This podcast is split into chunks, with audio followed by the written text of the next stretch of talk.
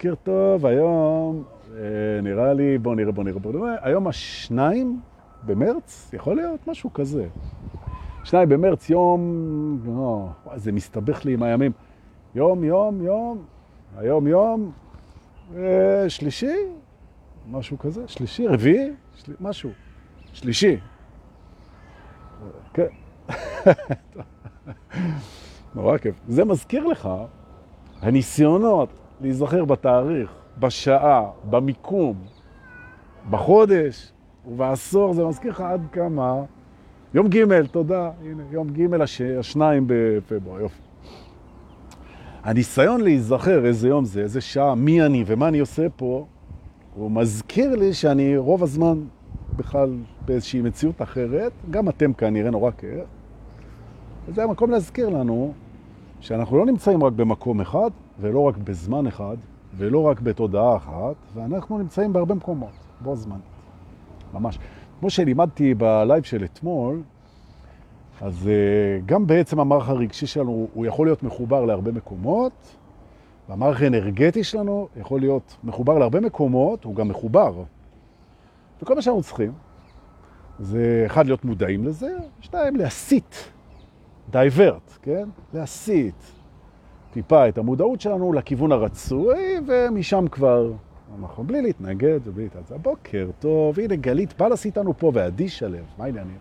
שחלקה לי קומפלימנטים בלייב שהיא פרקה, עדי, תקשיבי, היא כתבה דורקה וזה, איזה מורה נהדר והכל, תודה. והיא כתבה שהיא אוהבת שאני אומר שאין עולם בחוץ. שהיא אוהבת את זה, והיא הסבירה, היא כתבה את הטייק שלה, אגב, יפה מאוד, כתבה, למה אין עולם בחוץ בעצם. הייתי מת לפרסם את זה בקבוצה, אבל היה לי קושי, כי כתוב שם שהיא. נתנה לי כל כך הרבה קומפלימנטים, שזה כאילו... אז uh, מטעמי uh, אי נוחות לא פרסמתי את זה, אז סליחה, סליחה. אז אני מציע שתעלי גרסה uh, פחות... Uh, פחות uh, חולקת שבחים לי ויותר לעניין, ואני אעלה אותה בשמחה. לא יודע, אני... אוקיי, בסדר. Okay, ואז היא אימתה אותי, עדי, ותודה שהיא אימתה אותי. מה קשה לך עם השבחים? מה קשה לך עם הקומפלימנטים? מישהו חושב שאתה נהדר, והוא כותב את זה, ואתה, מה? כאילו, מה? למה קשה לנו עם, ה... עם הטוב, כאילו, בעניין הזה? וגם אתמול בערב דיברתי עם מישהי, שיחה ארוכה, לגבי העניין של אה, כמה אנחנו שמים את עצמנו בפרופורציות, וכמה אנחנו מוכנים בעצם לתת קרדיט לעצמנו. ועלתה תובנה יפה, אני רוצה לחלוק אותה פה, ואז נעלה על המרכבה ונתחיל לנסוע בתוך המרכבה שלנו, בתוך הממלכה שלנו, בתוך. בוקר טוב לשחר לוי, בוקר טוב למיכל חזן, הנה אנחנו כבר 50 אנשים. בזמן שאתם מצטרפים, אני אבלבל קצת את המוח בכיף, יש לכם כפתור שיתוף למטה, אתם יכולים לצרף אלינו אנשים בלייב, אנחנו מתחילים את השיעור של הבוקר, מזג אוויר, מבלבל ומתעתע, חם, קר, שמש, גשם, כמו שאני אוהב. נורא כיף. טוב. תראו, המילה הזה שאני רוצה לדבר עליה עכשיו, אתם יודעים מה? בואו נעשה את זה בבית אפילו. בואו נעשה את זה בבית. יאללה, מאחרים שייסעו באוטובוס. כולם לעלות על המרכבה. אני שיניתי את דעתי. אני לא מחכה. מי שלא הגיע בזמן, מה השעה? טוב. סתם, הרי זה מוקלט, כן? אפשר... תודה שבאתם, כל אלה שהגיעו, יגיעו, מגיעים. אנחנו על המרכבה בדרכנו לבית החשיבות. הנה, נפתח את זה משם, מה אתה מאלתר? בואו ניסע לבית החשיבות ונלמד שם היום תובנות לגבי מה חשוב. הופה, והנה אורנה לוי מאחלת לכולנו בוקר אור שלישי, פעמיים כי טוב. אני מת על זה, על הפעמיים כי טוב. נכון? יום שלישי פעמיים כי טוב. זה גם יום שלישי שלוש פעמים כי טוב. יום רביעי ארבע פעמים כי טוב, יום חמישי חמש פעמים, ויום שבת שבע פעמים כי טוב. נכון. אז יום ראשון זה באמת בעייתי, באמת, אה, טוב, יום ראשון רק פעם אחת. טוב, יופי. אז בעצם מה חשוב? מה חשוב? מה חשוב? מה זה בכלל חשוב? אז בואו נראה, חשוב זו מחשבה. זו התובנה הראשונה, הראשונה שלנו. זאת אומרת שאם אנחנו הולכים לבדוק מה חשוב בחיים, שלום דור כבוקר טוב, מה חשוב בחיים? קודם כל נבין, חשיבות זו מחשבה. אוקיי, זו מחשבה. או במילים אחרות, לא אמיתית. מחשבת החשיבות אינה אמיתית. זאת אומרת, היא לא חשובה, זו מחשבה לא חשובה. מה חשוב ומה לא חשוב, זה מחשבה לא חשובה. אבל היא מעניינת. אוקיי. עכשיו התובנה היותר עמוקה. תראו, נגיד בן אדם הוא אה, רופא, או מנתח, או ראש ממשלה, או אוקיי. חוקר, עכשיו, וטרינר, whatever. עכשיו, תבואו ותגידו, העבודה שלו חשובה. למה היא חשובה? כי היא משפיעה, חזק היא משפיעה. או, הנה יצאה השמש. היא, היא משפיעה על האנשים לטובה, וזה חשוב להשפיע על אנשים לטובה. רופא מציל נפשות, כן? אותו, וטרינר מציל, אוקיי. ראש ממשלה מנהל את ה... אוקיי. בכל מקום. ואני מסכים. באמת, אנחנו נותנים חשיבות, שימו לב, למילה הגדולה פה, לערך, כן? ל-value, לערך, כן? שעובר בפעולותיו של אותו איש. הפעולות של ראש ממשלה, לנהל את המדינה. הפעולות של רופא, להציל אנשים, לרפא אותם. רופא שיניים, עושה, אוקיי, זה... אפילו מדריך טיולים. העבודה שלו, הערך שהוא נותן, מקנה חשיבות עליו. זאת אומרת, זה מקרין עליו חשיבות. עכשיו, מה קורה? הנה, הקבוצה הזאת, כן? פתחתי את הקבוצה הזאת לפני עשר שנים, סודות האמת הנצחית של הטרנס, יש בה המון מורים מדהימים שנותנים ערך מדהים, ממש, וגם אני משתדל להיות אחד מהם, ואנשים שהם מצטרפים לקבוצה, הם מדווחים על זה שהחיים שלהם משתפרים. וזה, הערך הזה שאנחנו נותנים, הוא חשוב. אוקיי. עכשיו השאלה, אם זה הופך את הקבוצה, או אם תרצו אותי, לחשוב. והתשובה היא לא. לא. למה? כי מה שחשוב זה הערך שעובר. אתה בסך הכל הפלטפורמה, זאת אומרת, החשיבות שלך ללא הערך לא קיימת. זאת אומרת, בעצם, אם אתה רופא, אבל אתה לא עוסק ברפואה, אז אתה לא חשוב כרופא. אם אתה ראש ממשלה שאתה בעצם כבר לא ראש ממשלה, או אתה לא נותן ערך, אתה לא מבצע את התפקיד שלך, וזה לא עניין פוליטי, זה לא משנה באיפה בעולם, כן? אז אתה לא חשוב. זאת אומרת, בעצם חשיבות עצמית, אני חשוב, היא לא יכולה להיות מנותקת מהערך.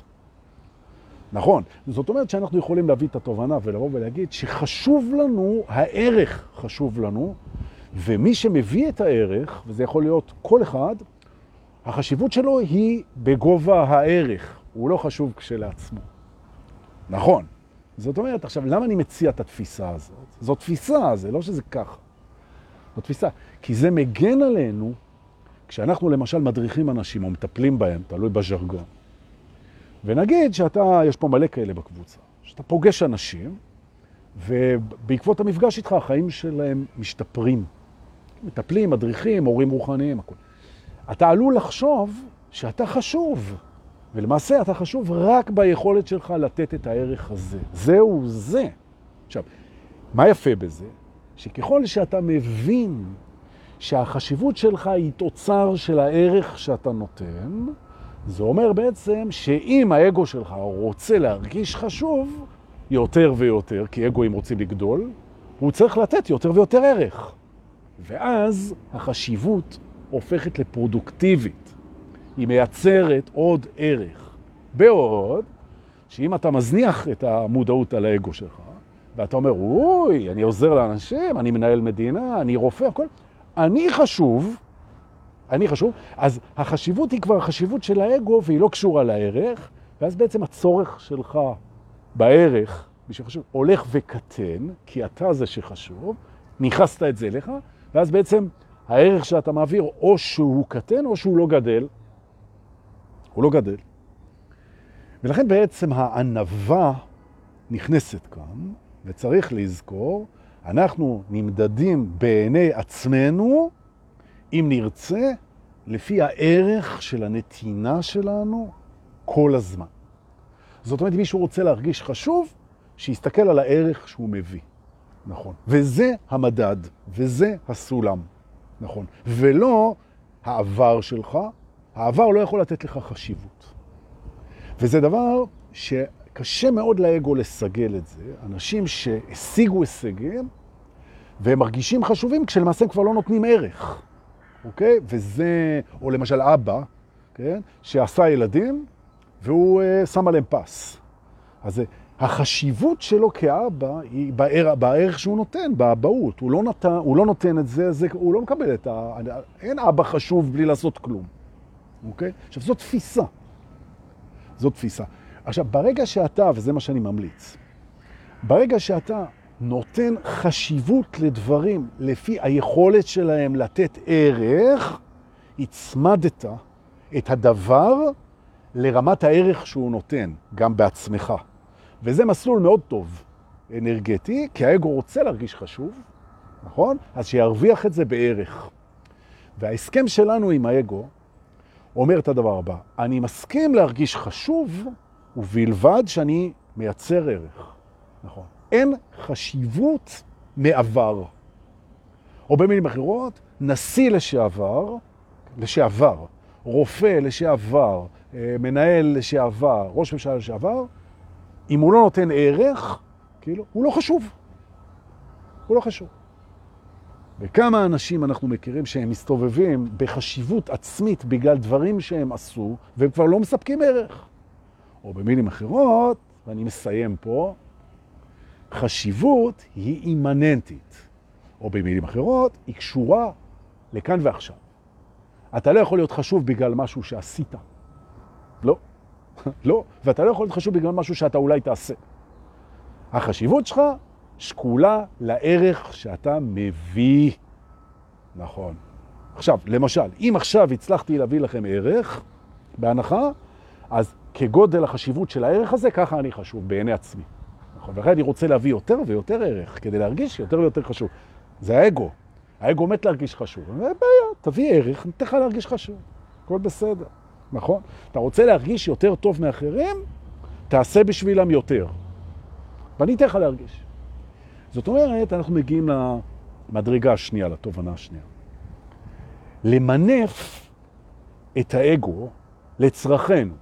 כי האגו של כולנו, אה, הוא נע, זו אותה תוכנה, כן? הוא רוצה להפריד את עצמו, תן לו להפריד את עצמו, ב"אני יותר טוב, אני יותר מיוחד, אני יותר, אה, אני יותר", בזה שהיותר יהיה בזה שאני נותן יותר, או שאני מאפשר יותר, או שאני יוצר יותר, או שאני... נכון? זאת אומרת, תאפשר לדבר הזה שנקרא אגו נפרד בפנים, לקבל את תחושת הנפרדות שלו מדברים שהם בעצם אהבה. ולא פחד. זה העניין. והוא יעוף על זה, נכון? אין בעיה. אתה רוצה להיות זה שתרם השנה הכי הרבה בעולם, כסף. נכון. אומר, גבירותיי ורבותיי, אני השנה תרמתי יותר מכל בן אדם אחר בעולם, ולפיכך אני בראש הפירמידה, הללויה. בכיף, זה בסדר. זה, אנחנו מאשרים את זה. נכון. אני השנה סלחתי יותר מכל אחד אחר. אני הקשבתי אותה, תן, תן לו את זה, תן לו את זה.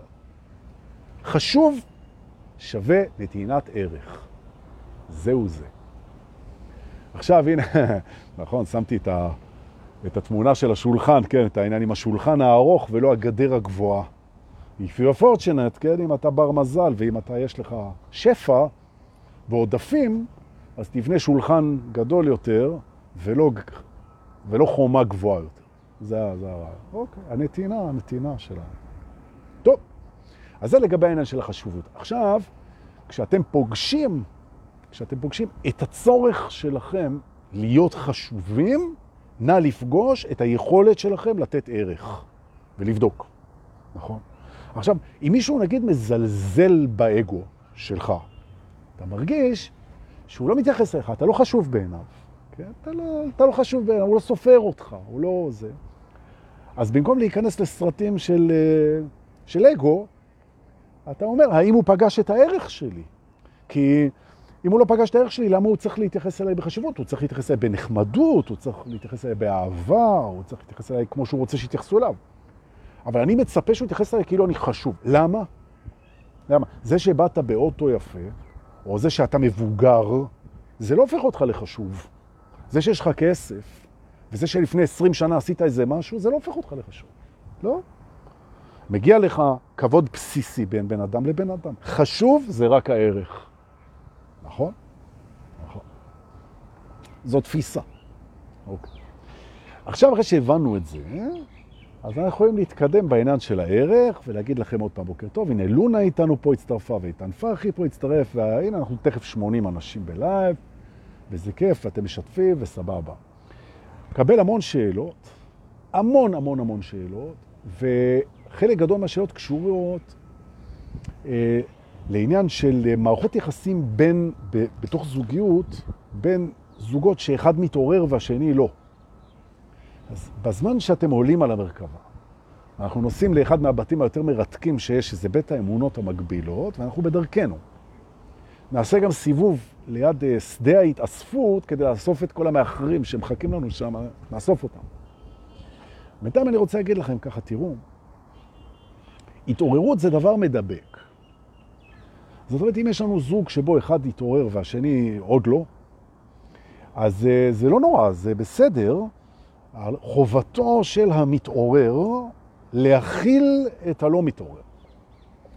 נכון, כי זה משקף חלק בו שעדיין רדום, כן? ומה זה להיות רדום? או לשפוט, אה, או לפחד מדברים שעוד לא קרו, ולהתנגד לזה, כן? או לחשוב שאיך שאתה רואה את הדברים זה ככה. זאת אומרת, אם אתה אומר שהפרספקטיבה שלך, החוויה שלך, התפיסה שלך היא מציאות, זה ככה, אז אתה רדום, אתה ישן. אם, יש, אם אתה אומר שיש דברים שאי אפשר לראות אותם אחרת, אתה רדום.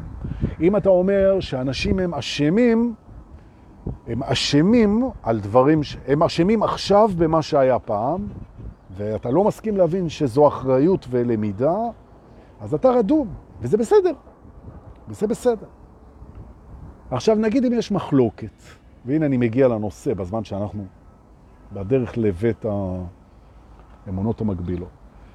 זוגיות פנימית וזוגיות חיצונית מלאה במחלוקות, שמשקפות רצונות אה, ותפיסות אה, מנוגדות לפעמים. אוקיי. עכשיו, מה קורה לך בפנים ולך עם הבית זוג שלך כשאתם לא מסכימים על משהו? לא מסכימים על משהו, נכון. מה, מה קורה? מה קורה כשלא מסכימים? זו השאלה. מה קורה כשעושים? כשאתה ער, אתה בא ואתה אומר, תראה, אי הסכמה זה מנוע לצמיחה. לא מסכימים? טוב מאוד שלא מסכימים. בוא קודם כל נזכר שאנחנו אוהבים אחד את השני. שתיים, שאין קשר בין אהבה לבין הסכמה.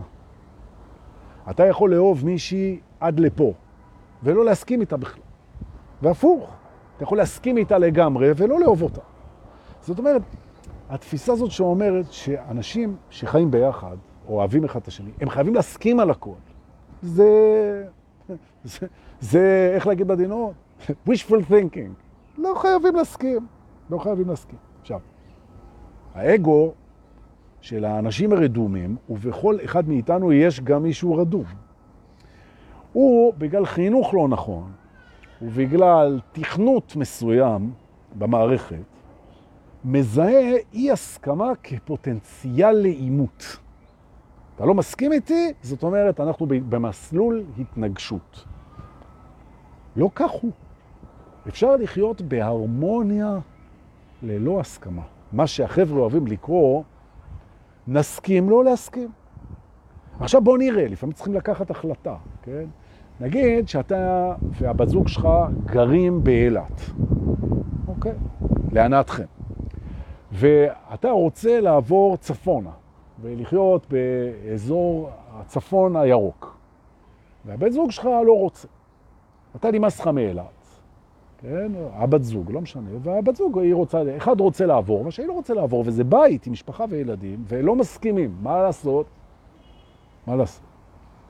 עכשיו, אם נשארים, זה לא מרוצה. אם עוזבים, לא מרוצה. אז uh, מה, מה עושים פה בעניין הזה? ולא מסכים, אין הסכמה. אין הסכמה. אז קודם כל צריך להבין, צריך להבין שזה שאין הסכמה זה בסדר. אתה לא צריך קודם כל להחליט מה לעשות, אתה קודם כל מקבל את אי ההסכמה. עכשיו, מה המטרה פה? המטרה היא למצוא דרך שאנחנו כזוג נצמח ממנה, מהאי הסכמה הזאת. נשאלת השאלה, לא מה עושים, אלא מה עושים מול אי ההסכמה כדי לצמוח? זו השאלה. מהו הנתיב שמנהל את אי ההסכמה בצורה שאנחנו נצמח? האם זה מציאת פשרה? האם זה אה, המשך תקשורת? האם זה הימנעות מעימות ולחפש ביחד דרך? נכון? ולפעמים אתה מגלה, והנה זה מוביל אותי לכיוון של האמונות המקבילות, לפעמים אתה מגלה שעצם החיפוש המשותף אחרי פתרון לאי הסכמה הוא ברכה יותר גדולה מהסכמה. נכון, זאת אומרת, אתה תגלה שפתרון החידה, מה עושים כשלא מסכימים, הוא יותר מתגמל מלהסכים. מדהים, זה מדהים. התגברות על משבר לפעמים היא שווה יותר מאשר למנוע אותו. נכון? עכשיו, אנחנו מעדיפים למנוע, אבל בהנחה שלא מנענו, אז על להתגבר. ואז בדיעבד, אתה מוצא ואתה אומר, יא, יכול להיות שהייתי בוחר אפילו ללכת על ההסכמה הזאת, על המשבר הזה, אוקיי? בסדר. וזה מוביל אותנו, עכשיו היינו בדרך, לבית האמונות המקבילות, ברוכים הבאים לנושא המרכזי שלנו היום, בית האמונות המקבילות, ובו אנחנו נפתח היום אמונה מקבילה שעושה את המוות להמון אנשים. אוקיי? תראו, ואגב, אלה ש, שיהיו בשבת בסדנה בגבעת נילי, ואני לא יודע אם יש עוד מקומות, אולי שני מקומות נשארו שם, לא יודע, מי שרוצה שידבר עם רועי רוזן. אנחנו גם נדבר על זה שם, ואני אענה קצת על שאלות והכל. אולי נשארו שני מקומות. אני לא יודע, מי שבוער לו וזה, שידבר עם רועי רוזן. ומי שרוצה ומלא, אז כבר בחודש הבא. בעצם, אנחנו מחפשים כל הזמן דברים בחוץ. כל הזמן.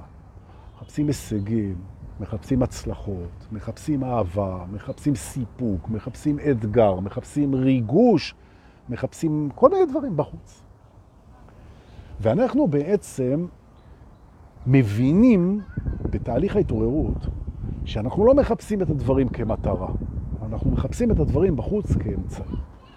עכשיו, אחד מהצמתים המרכזיים בדרך של ההתעוררות זו ההכרה בזה שכל מה שאתה מחפש בחוץ, בלי יוצא מן הכלל, הוא אמצעי להשיג משהו פנימי.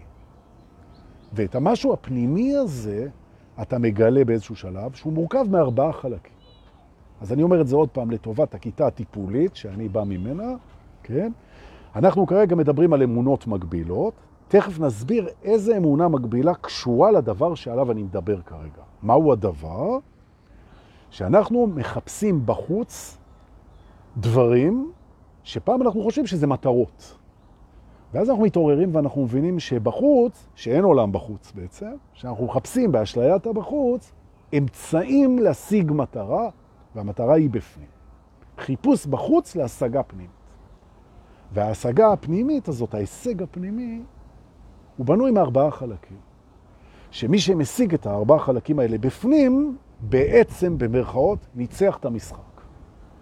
אוקיי? ותכף נראה איך, ה... איך האמונה המקבילה קשורה לזה. הדבר הזה שמורכב מארבע, מארבע פינות, או ארבע חלקים, הפאזל הזה, פאזל של ארבעה חלקים, פנימי.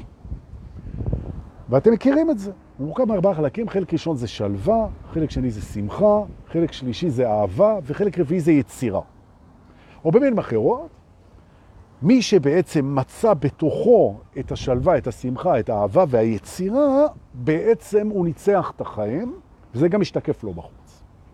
עכשיו, מה קורה? כשאנחנו מתחילים לחפש אהבה בחוץ, יצירה בחוץ, okay? שלווה בחוץ, מחפשים מקום שלב, מחפשים עבודה שתביא שלווה, מחפשים בת זוג שתביא שמחה, מחפשים יצירה שתביא... אוקיי. זה הכל אמצעים חיצוניים, מוקרנים, למסע פנימה. זה הרעיון, זה הרעיון. עכשיו, מה שקורה זה שיש לנו אמונה מגבילה, להרבה מאיתנו, שאומרת שאם אנחנו לא נמצא משהו מסוים בחוץ, כן, אז לא נצליח להגיע אל היעד הפנימי. זאת אומרת, למשל, כן, אם אנחנו מדברים בדברים של כסף, למשל, אז רואים, אנחנו לא נצליח להשיג שלווה פנימית אם לא יהיה לנו מספיק כסף, או לא נצליח להרגיש תחושת אהבה או מאוהבות אם לא יהיה לנו פרטנר בחוץ.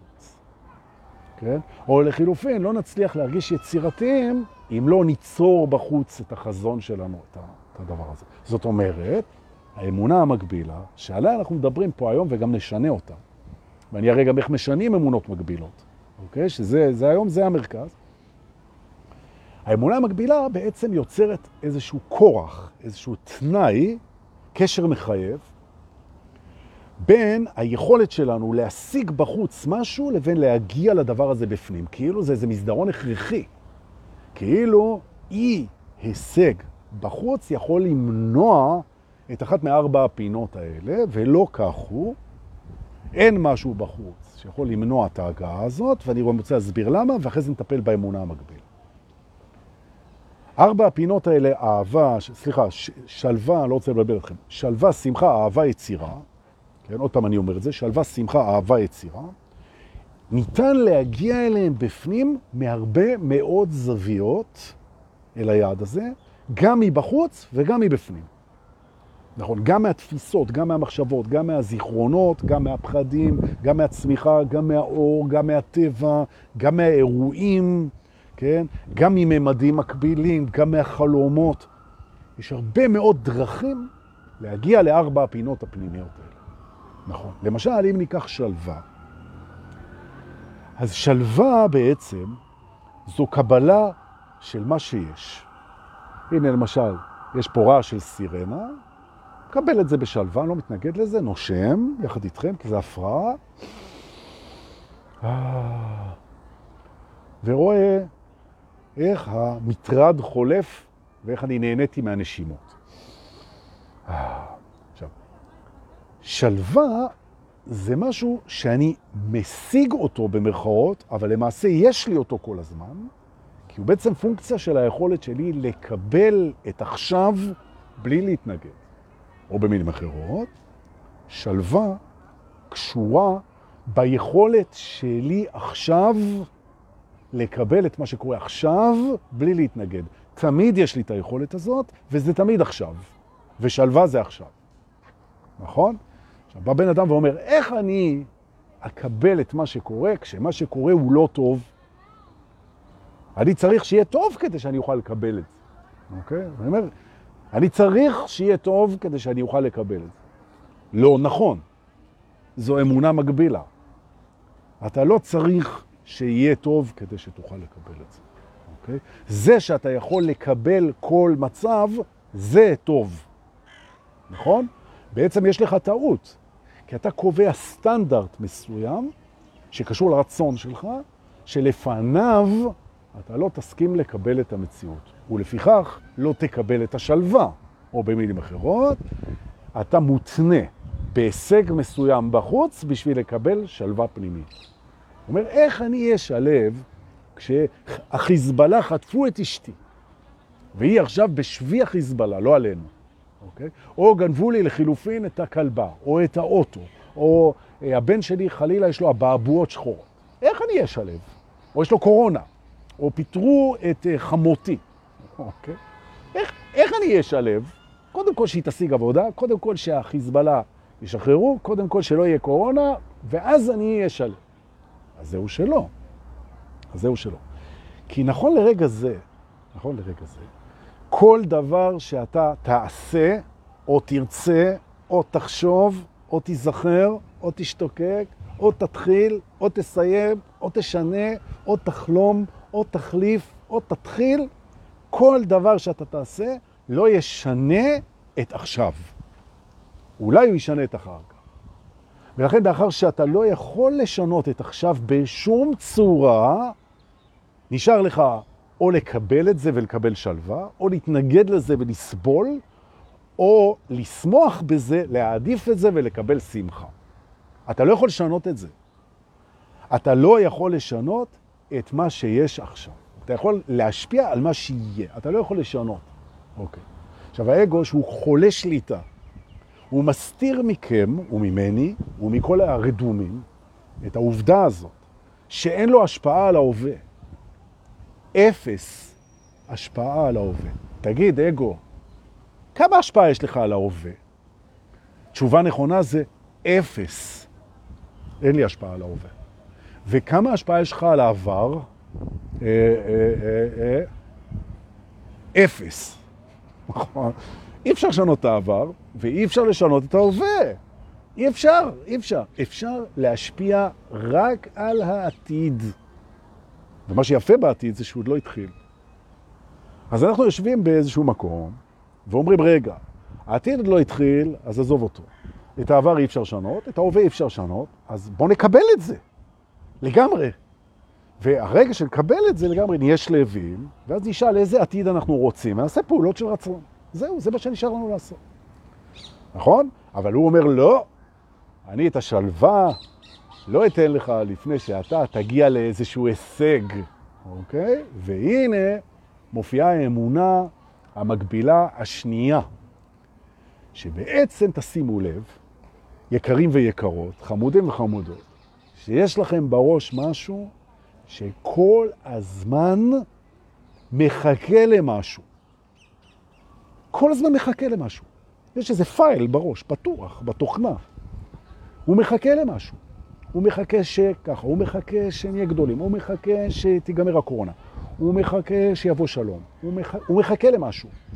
וכשזה יקרה, אז מה? אז נשקול שלווה, שמחה, הצלחה, יצירה, התחלה, משפחה, whatever. Okay? אוקיי? אני מחכה. יש בי משהו ש... שמחכה למשהו. את זה היום אנחנו, אם תרצו, נשנה.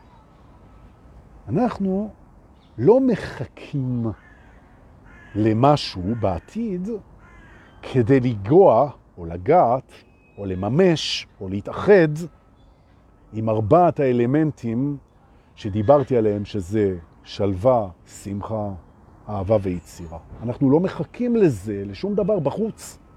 זה ישנו בפנים. וכשהראש אומר, רגע, עוד לא, עוד לא שלווה, עוד לא שמחה, עוד לא אהבה, עוד לא, עוד לא, למה עוד לא? למה עוד לא?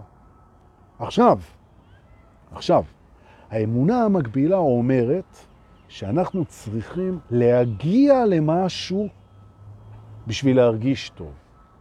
אנחנו צריכים לממש משהו כדי להיות שמחים. אנחנו צריכים להשיג משהו כדי להיות שלווים. אנחנו צריכים ליצור משהו כדי להיות יצירתיים.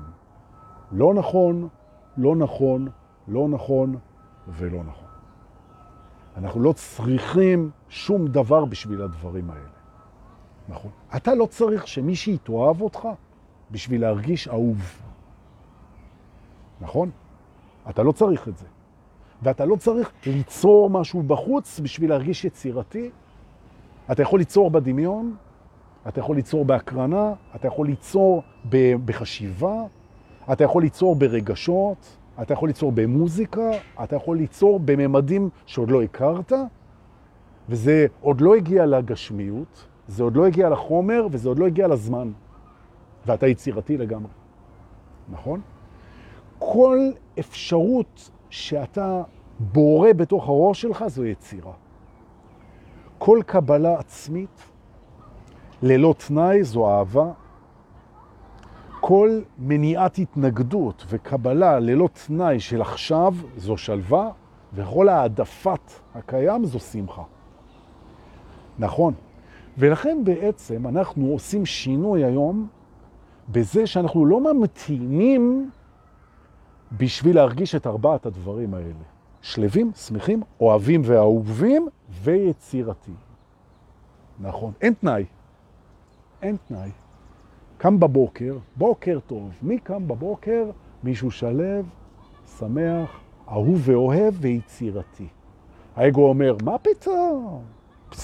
לא נותן לך את ההרשאה. הנה האמונה המקבילה. אתה לא צריך את ההרשאה. והנה אנחנו מגיעים לתובנה השלישית והיפה, אוקיי? איך אנחנו הגענו למסקנה שאנחנו חייבים את האישור של האגו? מאחר שהאגו אחראי במידה רבה על התחושות שלנו.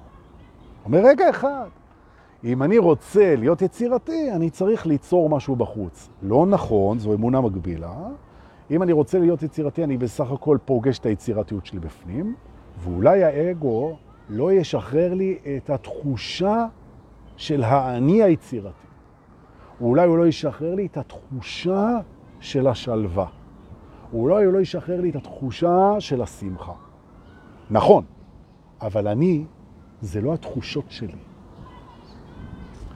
זו הנקודה פה.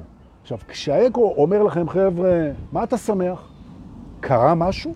אתה אומר, לא, אני שמח בלי זה. הוא אומר, סליחה, זה לא מספק אותי, אני נותן לך את ההרגשה. אין בעיה.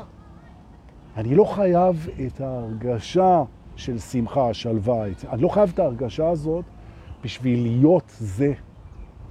אני לא חייב את זה, אני לא חייב את ההרגשה הזאת. נכון, מספיק לי הוודאות. ועכשיו אנחנו משנים אמונה מגבילה.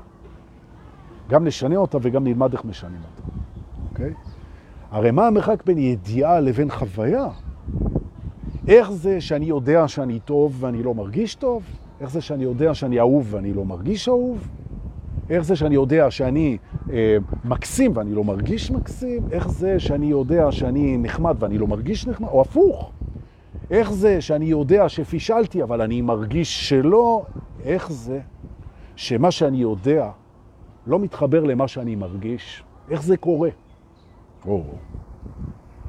עכשיו מה שקורה זה שהאגו הוא מאפשר לך להרגיש את מה שהוא רוצה לפי ההרשאות שלו. אז אם הוא גדל בבית שבו מותר לשמוח רק אם יש סיבה ברורה, אז אם אין לך סיבה ברורה, הוא לא יתן לך את, את תחושת השמחה, נכון? אז הוא בעצם אומר לך, תראה, אתה אולי בעדיף את הקיים, אולי אתה שמח בהוויה שלך, אולי אתה שמח בידיעה שלך, אבל באנו לפה לחוות, חמוד שלי. באנו לפה לחוות, והחוויה נמצאת אצלי, כמו איזה אפסנאי בצבא. הוא אומר לך, אתה יכול לעשות מה שאתה רוצה, אבל הציוד אצלי, כן? או הגזבר, הכסף אצלי, כן? או השוטר, התעודת זהות שלך אצלי. זה אצלי, אומר האגו. החוויה שלך אצלי, הוא אומר. ואתה, בגלל אמונה מגבילה, אומר, רגע, החוויה זה הדבר האמיתי. ופה אנחנו עושים את השינוי. פה אנחנו עושים את השינוי. גבירותיי ורביתיי, מתעוררים יקרים, זה שיעור חשוב עכשיו, תנשמו עמוק. היום אנחנו משנים משהו ממש חזק בתוך המערכת שלנו. מה שחשוב זה לא ההרגשה. מה שחשוב זו הוודאות. הוודאות. האם אתה ודאי לגבי זה, ודאי, שאתה לא יכול לשנות את ההווה, רק את העתיד. כן. אתה לא יכול לשנות את ההווה, נכון? אם תשנה זה יהיה ודאי. יופי. עכשיו אומר, האם אתה רוצה להתנגד למשהו שאתה לא יכול לשנות אותו? לא. בוודאות, בוודאות. אז אם אני לא רוצה להתנגד למשהו בוודאות, אז אני אקבל אותו. אז אני בוודאות לגבי זה שאני מקבל את ההווה, לא משנה מהו, כי אני לא יכול לשנות אותו, וגם את העבר, בוודאות. זו ההגדרה לשלווה. אני בוודאות שלב. האגו אומר, זה נחמד, אבל את תחושת השלווה, השנטי בנטי של תאילנד על החוף, זה אני לא נותן לך. הוא אומר, באמת, באמת, זה שאתה לא נותן לי את זה, אני שלב לגבי זה, או במילים אחרות, אם הוא לא נותן את התחושה, אנחנו שלבים לגבי זה שהוא לא נתן את התחושה, וגם מעדיפים את זה, כי אנחנו מעדיפים את הקיים. זאת אומרת, יש לי ודאות ואין לי תחושה, מה לעשות? זו המציאות, אני שמח בה. זאת אומרת, דע לך אגו יקר, כן? אני ויתרתי על הצורך שלי בתחושה בשביל הוודאות. הוודאות אצלי יותר חשובה. לא תיתן את התחושה, אני מקבל את זה. ואז מגיע הניצחון של המתעורר. ניצחון הרוח על החומר. ניצחון הספיריט על האגו, והוא כולו שלכם. אוקיי? כשהאגו רואה שאתם התנערתם, נפטרתם, כן? הבררתם את הצורך שלכם בהרשאה הרגשית שלו בשביל ודאות, ואתם אומרים לו, חמודי, אני חי עם הוודאויות שלי, אתה רוצה להביא את התחושה בכיף. אתה לא רוצה, אל תביא אותה, אני מקבל את זה, ואני גם אוהב אותך. גם אם לא תביא את זה, הוא פתאום מבין, הוא פתאום מבין שהוא הפסיד. הוא הפסיד. למה הוא הפסיד? מהסיבה הפשוטה שהוא נשאר עם היכולת לתת את התחושה, אבל הוא רק נשאר עם היכולת. זהו, אתם נשארתם עם הוודאות. ואז הוא בא אליכם עם הזנב בין הרגליים, ואומר, טוב, אם אתה כזה בטוח שאתה שלב, ואם אתה שלב מול זה שאני לא נותן לך להרגיש שלב, אז אין לי מה לעשות עם התחושה הזאת, אז יאללה, אז קח אותה, והופה, פתאום אנחנו שמחים בזה שאנחנו לא צריכים סיבה להיות שמחים. אנחנו שלבים בזה שאנחנו לא חייבים להרגיש שלבים, ואז אנחנו מתמלאים שלווה ושמחה. אנחנו פתאום חווים אהבה עצמית אדירה, בגלל שאנחנו לא צריכים שמישהו ישקף לנו את זה, ואנחנו מסוגלים לאהוב ולהיות נאהבים עם עצמנו, ואם הוא לא נותן את ההרגשה, אז אנחנו אוהבים אותו גם כשהוא לא נותן את ההרגשה, שזה אהבה ללא תנאי. אתה אומר לאגו, תקשיב, אתה לא נותן לי את ההרגשה של אהבה בלי מישהי בחוץ? אתה לא נותן לי את זה? א', אני מקבל את זה, ב', אני שמח בזה, וג', אני אוהב אותך למרות שלא נתת לי את מה שאני רוצה לקבל ממך את ההרגשה. אז הוא אומר, וואי, אני מאבד פה שליטה, האגו מתחיל להוציא ניצוצות ורודים מהעיניים. הוא אומר, מה קורה כאן? את ההרשאות שלי הוא לא צריך, ובכל זאת הוא אוהב אותי, למרות שאני לא נותן לו את זה. מה קורה כאן? בלבלת אותו לגמרי, ופתאום אתה מגלה שהוא אומר, יאללה, קח, קח, אם אתה אוהב אותי ואתה לא חייב את זה, קח, קח את ההרשאות. פתאום אתם שוחים בתוך בריכה רגשית של שלווה, שמחה, אהבה ויצירה בהרגשה, כשהאגו בעצם מבין שלמנוע מכם את ההרשאה לא יעזור. אתם תפסיקו לחכות. אתם תהיו בתוך הדבר הזה. עכשיו, זה ניצחון כל כך גדול, כל כך חזק בתוך הדרך של ההתעוררות, וכל כך שווה לתרגל את זה. למה אני לא שלב עכשיו? זה בטח לא קשור לעכשיו. למה אני לא שמח עכשיו? זה בטח לא קשור לעכשיו. למה אני לא אוהב את עצמי? הופה, למה אני לא אוהב את עצמי עכשיו? רגע, מההתלהבות, אני מזין. למה אני לא אוהב את עצמי עכשיו? זה בטח לא קשור לעכשיו. ולמה אני לא יוצר עכשיו? זה בטח לא קשור לעכשיו. כי בעצם אני כן אוהב את עצמי, יוצר עכשיו, מקבל את המציאות ומעדיף אותה, זו בחירה שלי, ואני אוהב את האגו גם אם הוא לא נותן לי את הגיבוי התחושתי. ובשנייה הזאת שאהבתם אותו, גם כשהוא לא נותן את זה, בלי המשחק של הזמן, אתם מוצפים בזה, תנשמו. אה, נכון.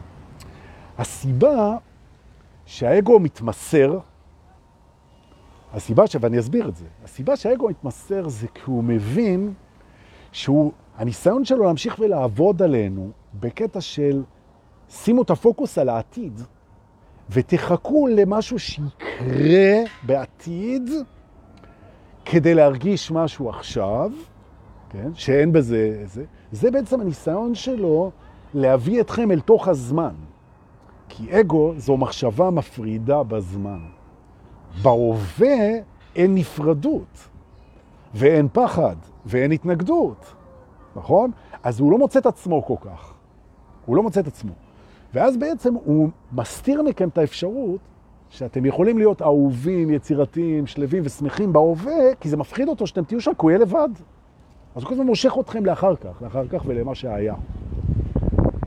אבל ברגע שהוא רואה שאתם נמצאים בהווה בלי התחושה ואוהבים אותו, הוא נמס. הוא כזה נחמד. הוא נמס, אומר, טוב, די, נו, לא נתתי להם את זה, ובכל זאת הם אהבו אותי. נכון? והם לא קונים יותר את ההמתנה, אז יאללה, אז יאללה, אז ניתן להם את זה. כאילו, נכון. זה מדהים, הוא כוסית כזה, כן? הוא חמוד לה, לאגו, משהו מדהים. נכון. ואז השתלטתם על הרביעייה הזאת, ועכשיו מגיע החלק הכי כיפי. אנחנו מסתכלים על העתיד ועל הרצונות שלנו, והפעם זו פרספקטיבה חדשה לגמרי. מדוע? כי זו כבר לא התניה של הישג. אתה כבר לא מסתכל על העתיד כעל משהו שאולי תצליח להשיג בו את אחת מהפינות של האושר, כן? של השמחה, השלווה והזה. לא, זה לא המבט על העתיד. המבט של העתיד זה בעצם מגרש משחקים שבו אתה מנסה להשיג, מנסה להשיג את הרצונות שלך בלי התניה להרגשה של הארבעה דברים האלה, אלא פשוט בשביל להשיג את זה, בשביל הכיף, בשביל העניין, בשביל השמחה, בשביל האתגר, והנה המילה, בשביל הריגוש. ורומן בחוץ, ובנייה של משהו בחוץ, והשגה של חופשה בחוץ, ובנייה של בית בחוץ, ומערכת יחסים בחוץ, זה מרגש, וזה מקסים, וזה נהדר. וזה הולך הרבה יותר טוב כשאתה לא חרד לשאלה, האם אני אצליח להשיג את היעד הפנימי או לא אצליח. אתה כבר השגת אותו, אתה הוא. נכון? ניצחון מדהים. ועכשיו אנחנו מגיעים לפרק הסיום והשיא של הרצף, בתוך בית האמונות המקבילות. אז בואו ננשום. אה, עוד פעם. תודה, תודה, תודה, תודה, תודה, תודה, תודה, תודה, תודה על כל מה שנתת. נכון, ועוד תיתן. או שלא, גם בסדר. אמונה היא הדרך הקצרה לוודאות. זאת אומרת, מה שיפה במי שמאמין, לא רק שהוא לא מפחד, אלא אמונה היא מייתרת את הצורך בהוכחה. זה כל הכוח שלה. עכשיו, אמונה זה ממש כיף, זה קיצור דרך לוודאות. אני יודע שזה ככה בלי לבדוק. אני מאמין בזה. וזה יופי, בלי לבדוק. עכשיו, יש שתי דרכים להגיע לאמונה.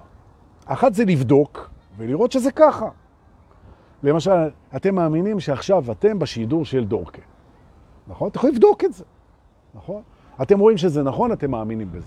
אבל זו אמונה שהגיעה מבדיקה. נכון? לעומת זאת, יש דברים שאתם מאמינים בהם, כמו למחר, כמו למחר יופי, כמו למשל, שיש כוח עליון, שאנשים הם טובים, שזה, ש... ואתם מאמינים בזה, אתם לא צריכים הוכחה. עכשיו, הוודאות הזאת, הוודאות, זה שאני יודע בלי שאני צריך הוכחה, ודאות מייצרת מציאות חווייתית. או במילים אחרות, אנחנו לומדים במסלול ההתעוררות שהדברים שאנחנו ודאים לגביהם, אנחנו פוגשים אותם. נכון? עכשיו, אם היינו ודאים לגבי זה שיש שלום, היה שלום. נכון? עכשיו, דורקט הוכיח, אני לא צריך להוכיח, אני מאמין בזה. אוקיי? עכשיו, אמונה יש לה המון כוח, אבל יש לה גם כוח להגביל. למשל, אם אני מאמין שאי אפשר להצליח בלי לעבוד קשה, אז אני לא אצליח בלי לעבוד קשה. אם אני מאמין שמי שיש לו כסף הוא חרא של בן אדם, אז אני לא יהיה לי כסף, כי אני לא רוצה להיות חרא של בן אדם, או שכשיהיה לי כסף אני אהפוך לחרא של בן אדם. אמונה יש לה המון כוח, אבל היא יכולה גם להגביל. עכשיו, כשלך יש אמונה מגבילה, למשל, אתה בא ואתה אומר את הדבר הבא, אני לא אצליח להשיג שמחה פנימית בלי להשיג את מה שאני רוצה בחוץ. אני לא אצליח. זה לא יקרה. אם לי לא יהיה את הבן זוג, בת זוג, בית, משפחה, עבודה, אם לא יהיה לי את האוטו שאני רוצה, את האופנוע שאני רוצה, את הבריאות שאני רוצה, את הגוף שאני רוצה, את החיים שאני רוצה, עזוב אותך דורקה מהשטויות, אם אני לא משיג את זה בחוץ, אז לא יהיה לי את השמחה, ואתה יכול לבלבל כמה שאתה רוצה על העדפת הקיים והתנגדות לעתיד ומה שאתה רוצה. אם אני לא משיג את זה, אני לא אוכל להיות שמח. זו אמונה מגבולה, כי אתה כן תוכל, אבל אתה לא מאמין בזה. ואם אתה לא מאמין בזה, אז אתה לא תצליח. ואז מגיעים אליי, גם בשיחות של הדרכה, אנשים שהם חוסמים את החיים שלהם באמונות מגבילות, הרבה פעמים מהבית, אוקיי? נכון, נכון. הוא מאמין שהוא לוזר, אז הוא כל הזמן מפסיד. הוא מאמין שהוא אשם, אז הוא כל הזמן בהתנצלות. הוא מאמין שהוא לא חשוב, והוא לא ראוי, והוא לא טוב, והוא לא מוכשר, אז נכון. למה הוא מאמין בזה? אלף ואחד סיבות, אבל הוא מאמין בזה.